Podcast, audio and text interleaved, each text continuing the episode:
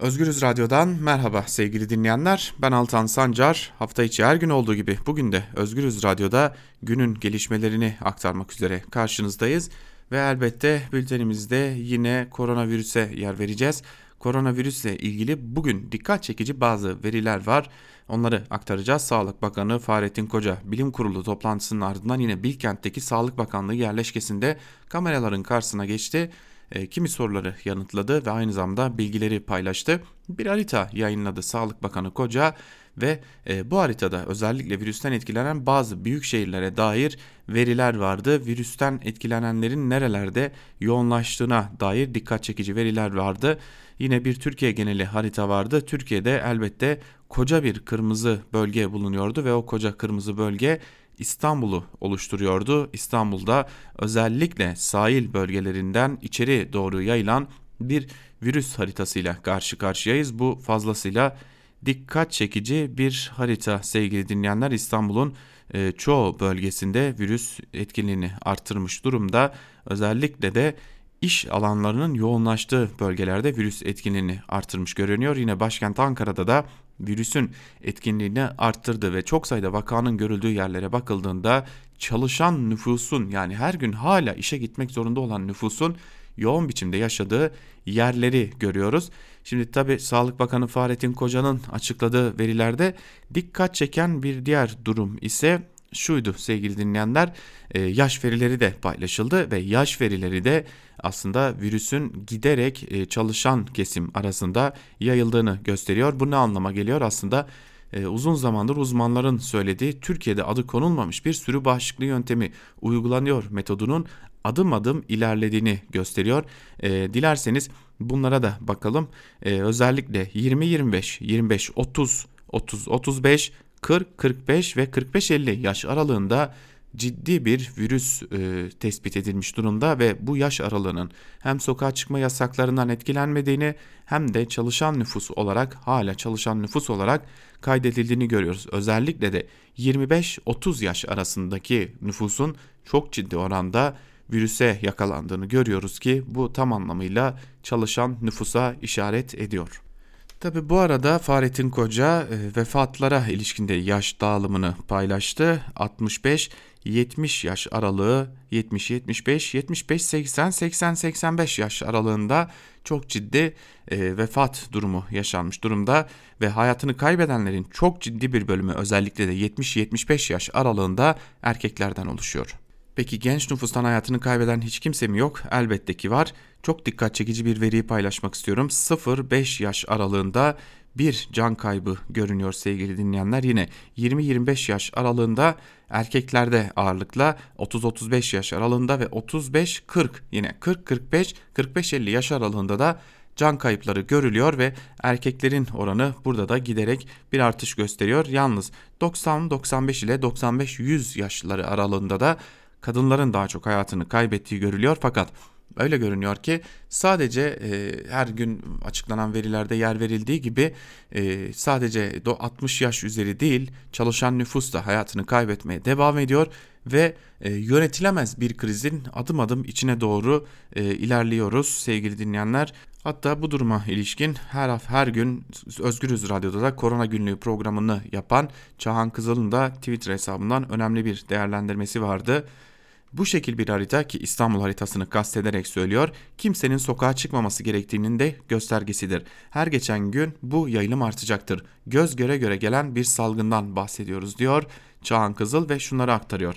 Kırmızı noktalar durumu kritik olanları, mavi noktalar durumu orta olanları, mor noktalarda evde izlenen vakaları simgeliyor diyor ve durum ne kadar normal gösterilmeye çalışılsa da maalesef normal değil. Şöyle açıklayayım. Türkiye'deki vaka dağılımı bilgileri var ve haritada Türkiye'deki yoğunluk İstanbul'da.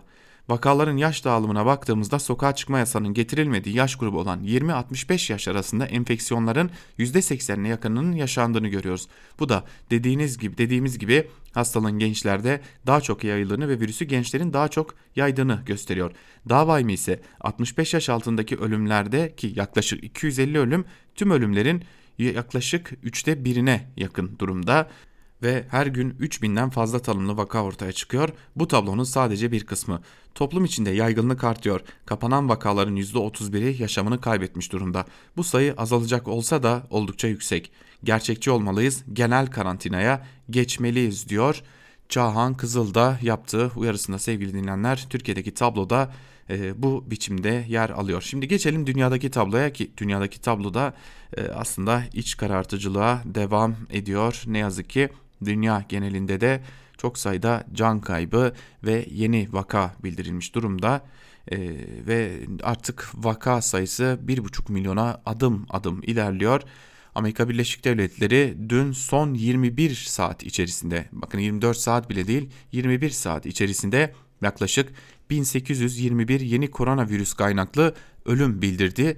Bu dünyadaki en yüksek e, neredeyse e, ölüm oranı olarak kayıtlara geçti. 2000'e yaklaşmış durumda ki Amerika Birleşik Devletleri'nde henüz pik noktası görülmemiş durumda. Bu sayının artabileceği de belirtiliyor. Tabi bu arada Türkiye'deki güncel durumu da aktaralım sizlere sevgili dinleyenler. Türkiye'deki güncel durum ise hiç de iç açıcı değil. Aktaralım o rakamları da sizlere. Sağlık Bakanı Fahrettin Koca yine Twitter hesabından paylaştığı verileri Toplam test sayısı Türkiye'de 222.868'e yükselmiş durumda.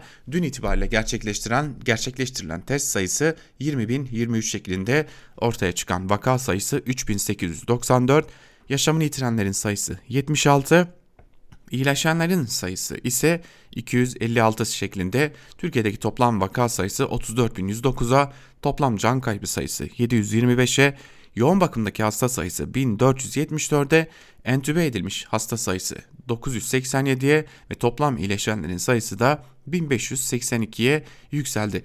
Tabi bu arada önemli bir veriyi de aktaralım ki bu veri Sağlık Bakanlığı'nın ağzından açıklanan bir veri. Yapılan testlerin %10'unun tekrar testler olduğunu da aktarıyor Fahrettin Koca ve bu oranı aslında toplam testlere hesapladığımızda da yaklaşık 22 bin testin Türkiye'de tekrar test olduğunu ve Türkiye genelinde uygulanan test sayısının da bugün itibariyle 200 bin olduğunu aslında ortaya koymuş oluyor. Şimdi dünya genelindeki bazı verilerle devam edelim. Küba 46 yeni koronavirüs vakası ve 2 yeni ölüm raporladı. Küba'daki toplam vaka sayısı 396'ya ulaşırken toplam ölüm ise 11 olarak kayıtlara geçti. Amerika Birleşik Devletleri az önce de aktardığımız gibi 13.740 vaka raporladı. İspanya 3.836 vaka, İngiltere 3.634 vaka, İtalya 3039 vaka, Almanya ise 2229 vaka raporladı sevgili dinleyenler.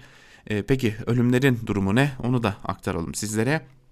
İtalya 17.127 ölümle ilk sırada yer alıyor. İspanya 13.897 ölüm. Amerika Birleşik Devletleri 12.400 ölüm. Fransa 10.328 ölüm. İngiltere 6.159 ölüm. İran 3872 ölüm. Çin 3331 ölüm ki Çin virüsün ilk ortaya çıktığı yer olan Wuhan'la giriş çıkışları artık serbest bıraktı. E, Tabi tartışmalar da devam ediyor. E, Dünya Sağlık Örgütü'nden veriler gizleniyor mu gizlenmiyor mu noktasında. Bu arada Dünya Sağlık Örgütü'ne ilişkin önemli bir diğer tartışmada ABD Başkanı Donald Trump'ın açıklamalarının ardından geldi. Çin'in tarafını tutuyor adeta Çin'i savunurcasına açıklamalar yapıyor diye suçladı Dünya Sağlık Örgütü'nü Amerika Birleşik Devletleri Başkanı Trump ve Dünya Sağlık, Örgütü'ne en fazla fonu Amerika Birleşik Devletleri'nin aktardığını belirten Trump bundan böyle bu e, kuruluşa fonlamaların duracağını söyledi. Bu da dikkat çeken bir diğer önemli veri sevgili dinleyenler. Bu sabah Ankara Kulisi programında da aktarmıştık sevgili dinleyenler. E, sosyal medyada da ciddi bir isyan var. Biz de bu isyanı e, haber bültenimize taşımış olalım. İşsizlik maaşları konusunda PTT'ye gidenler gidin evlerinize ödenecek banka hesaplarınıza gönderilecek cevaplarını alıyorlar. Fakat geldiğimiz noktada dikkat çeken bir durum var ki PTT'ye ulaşmak mümkün değil ve şu an itibariyle işsizlik maaşı ödemelerinin sadece %40 ile 50'lik bir dilimi gerçekleştirilmiş durumda. Geri kalan %50'lik dilim ise henüz itibariyle gerçekleştirilmemiş durumda ve bu zor günlerde işsizlik maaşıyla geçinmek durumunda kalanların büyük bir bölümü neredeyse yarısı hala işsizlik maaşlarını da bekliyor değerli dinleyenler. Bu arada Türk Tabipler Birliği'nden de bir açıklama var. Türk Tabipler Birliği de belki de merak edilen o sorulara yanıt verdi. Bu salgın ne zaman bitecek sorusuna yanıt verdi. TTB Merkez Konseyi Başkanı Sinan Adıyaman şunları aktardı. Anladığımız kadarıyla Sağlık Bakanlığı test yani laboratuvar testi pozitif olan vakaları yayınlıyor. Test pozitifleri yayınlıyor. Ama biz de biliyoruz ki Türkiye'nin birçok yerinden bilgi geliyor bize. Özellikle de 3 büyük şehirden. Test negatif çıkıp ama klinik olarak ve radyolojik olarak tomografi ve akciğer filmi olarak COVID-19 teşhisi konulup COVID tedavisi yapılan hastalar var. Bu testin duyarlılığı %55-60 yani %40 oranında 45 oranında yalancı negatif verebiliyor. Virüs varken de negatif verebiliyor. Onun için zaten tekrarlanıyor. Bunlar hatta ikinci testte de bazen negatif gelebiliyor. Dolayısıyla bunlar hesaplanırken en az klinik olarak COVID tedavisi yapılan ve radyolojik olarak hani bizde tomografi kullanımı çok sağlıklı değildir ama burada işe yaradı. Çok kullanılıyor test negatif gelmesine rağmen Covid tanısı almış hastaların da ilave edilmesi hasta sayısını artıracaktır diyor ve biz buradan şunu anlıyoruz ki açıklanan vaka sayısından çok daha vaka ile karşı karşıyayız. Bu arada virüsle mücadele nasıl olmalı sorusuna da Sinan Adıyaman şunları aktarıyor. Bir baskılama yöntemi olması lazım. Bir yandan siz 65 yaş üstünü ve 20 yaş altını sokağa çıkma yasağı veriyorsunuz. Sonra bir gün sonra da bir genelgeyle 18-20 yaş arası çalışanları tekstil ve tarımda çalışan, inşaatta çalışanları çıkabilir diyorsunuz. Baskılanma yöntemi yapılması lazım artık. Bir strateji olarak bunun uygulanması lazım. Onun için de hayatı birazcık yavaşlatmak gerekiyor. Siz hem insanlara dışarı çıkmayın derseniz hem de milyonlarca İstanbullu ya da Türkiye'nin dört bir yanından milyonlarca insan 18-20 yaş arası genç ya da 20-65 yaş arası olan orta yaşlı insanlar dışarı çıkıp çalışırlarsa bu salgını önlemeniz mümkün değil dedi. Tabi salgından sonra ne zaman hayatımız normale döner sorusuna da şu yanıtı verdi Sinan Adıyaman. Bizim danışmanlarımız var, uzmanlık derneklerinden bizim ekiplerimiz var. Onların söylediği bir 9 haftayı bulur diyorlar bir plato çizmesi için.